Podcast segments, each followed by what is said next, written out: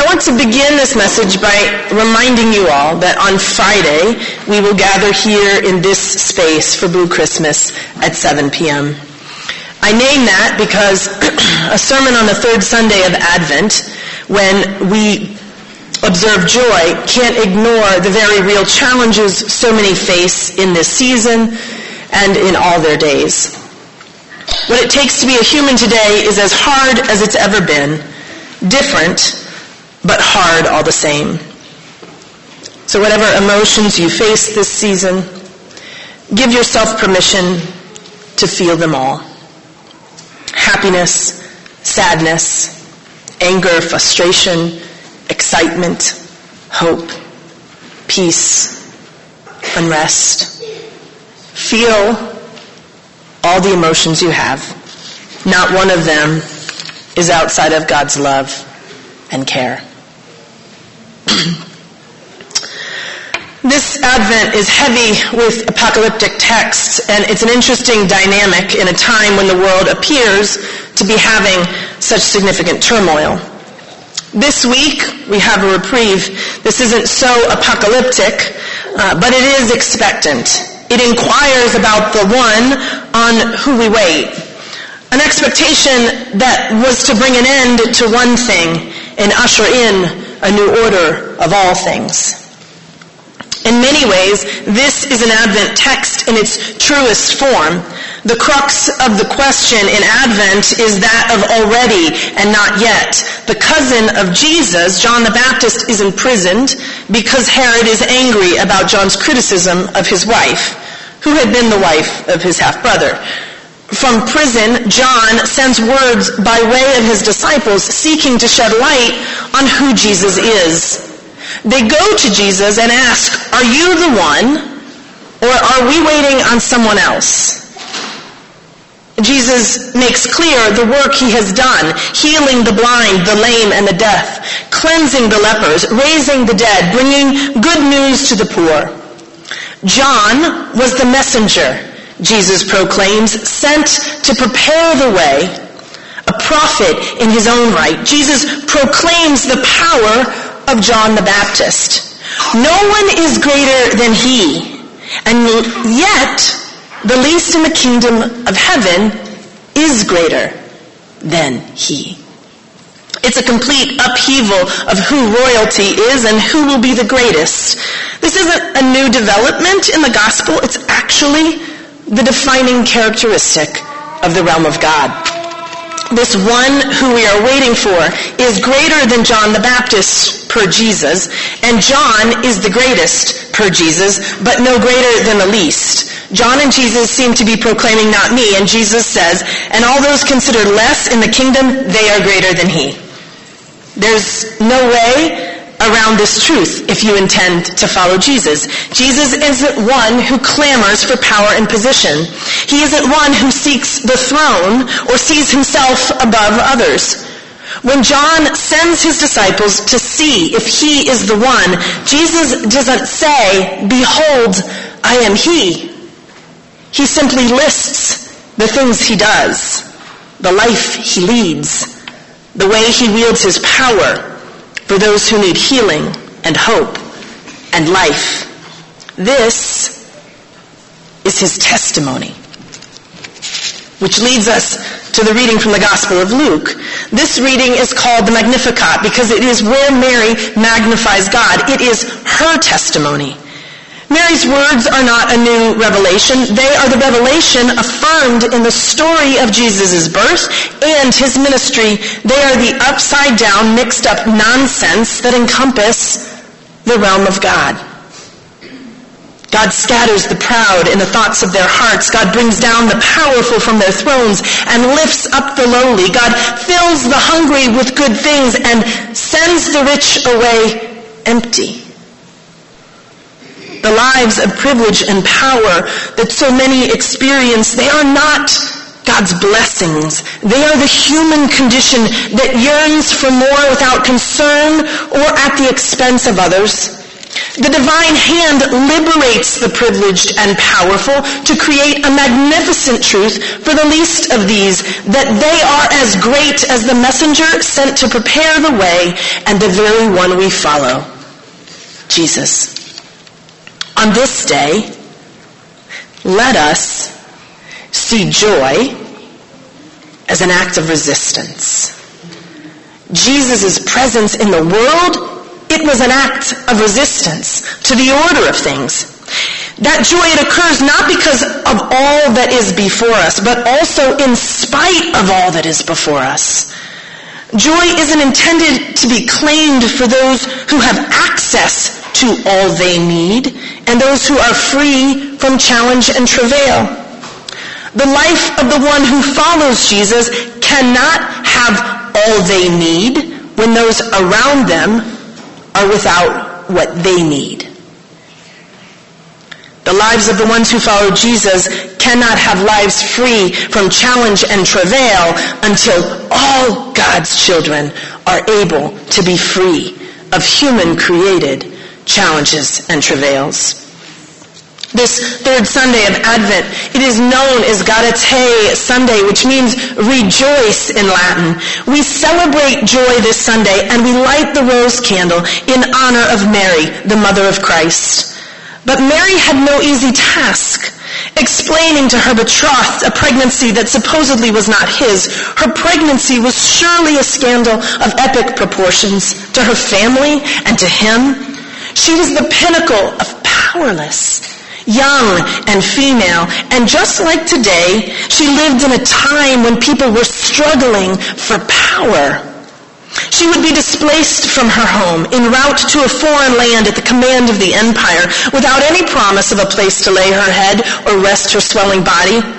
And the one she births will proclaim the realm of God, where the greatest one, his cousin, is no greater than the least which despite the Catholic Church's adoration of Mother Mary, would have included Mary. She was the least of which her son spoke. Not an easy script to flip.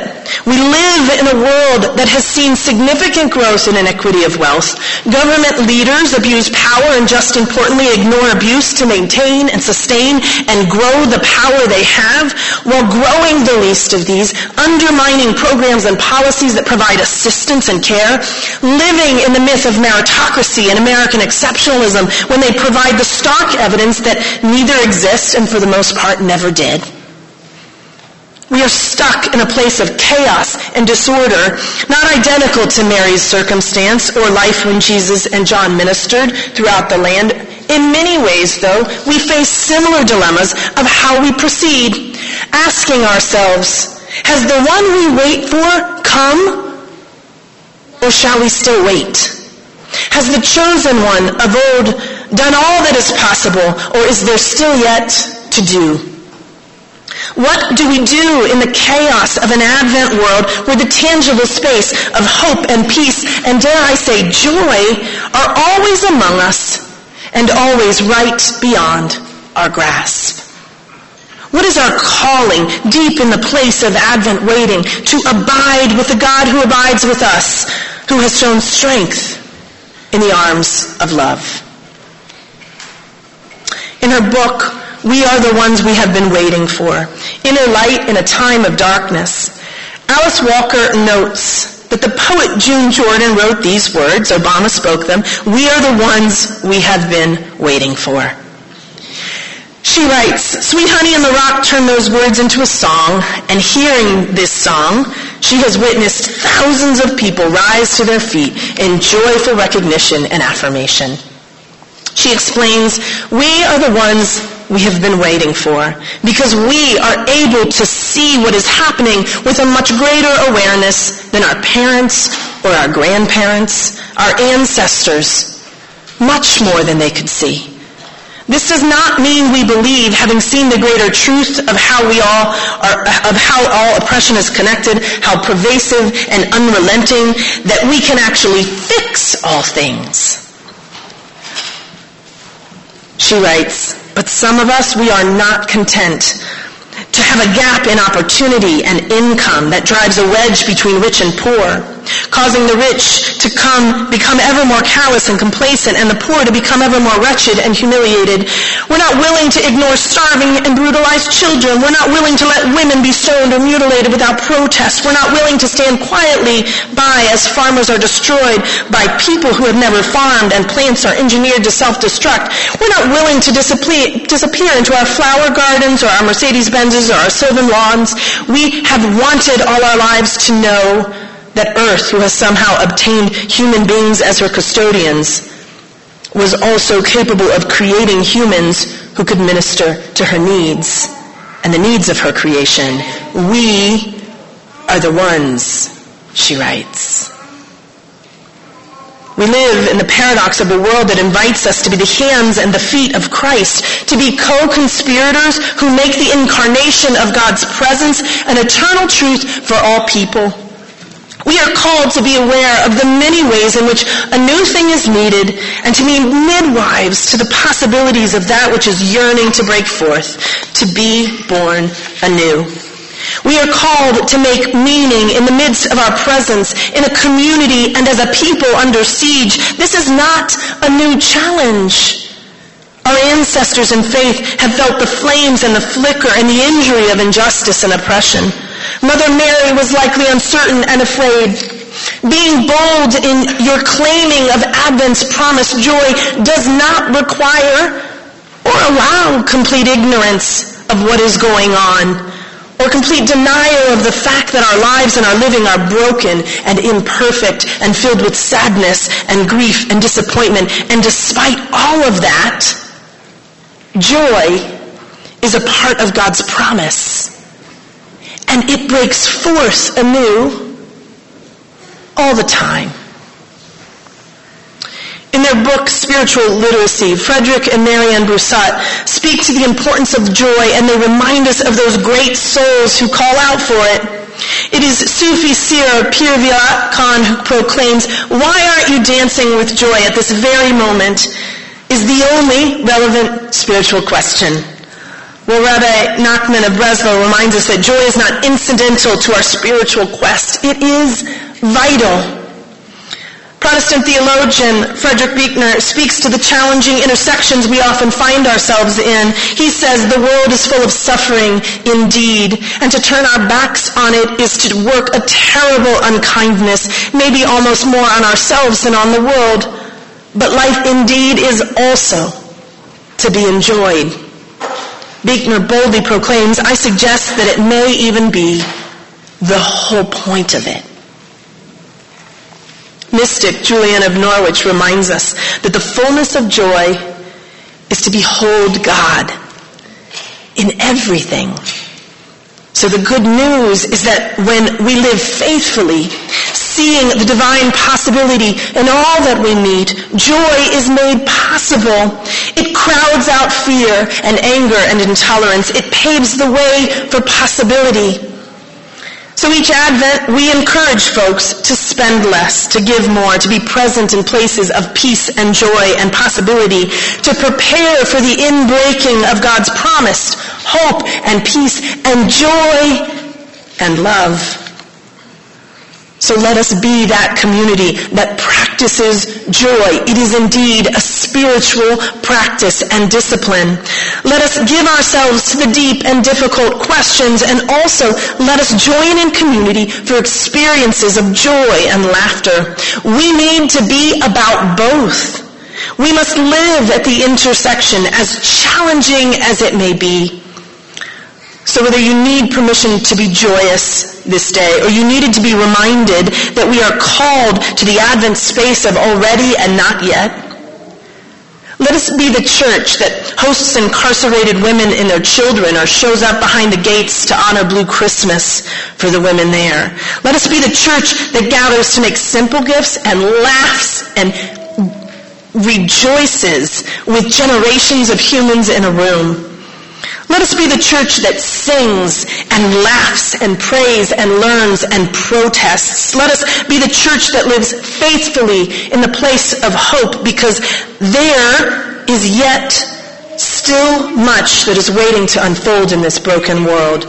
And let us be the church that lives faithfully as peacemakers in our own lives and as expectation for others and our government. And let us be the church that lives faithfully in places of joy because God abides and in everything there is joy because of the fullness of God's presence. Live with the joy that is yours to be as we continue to make meaning together and co-create the promised realm to come as a community and as the church. In the name of the one who will be born into the night. Amen.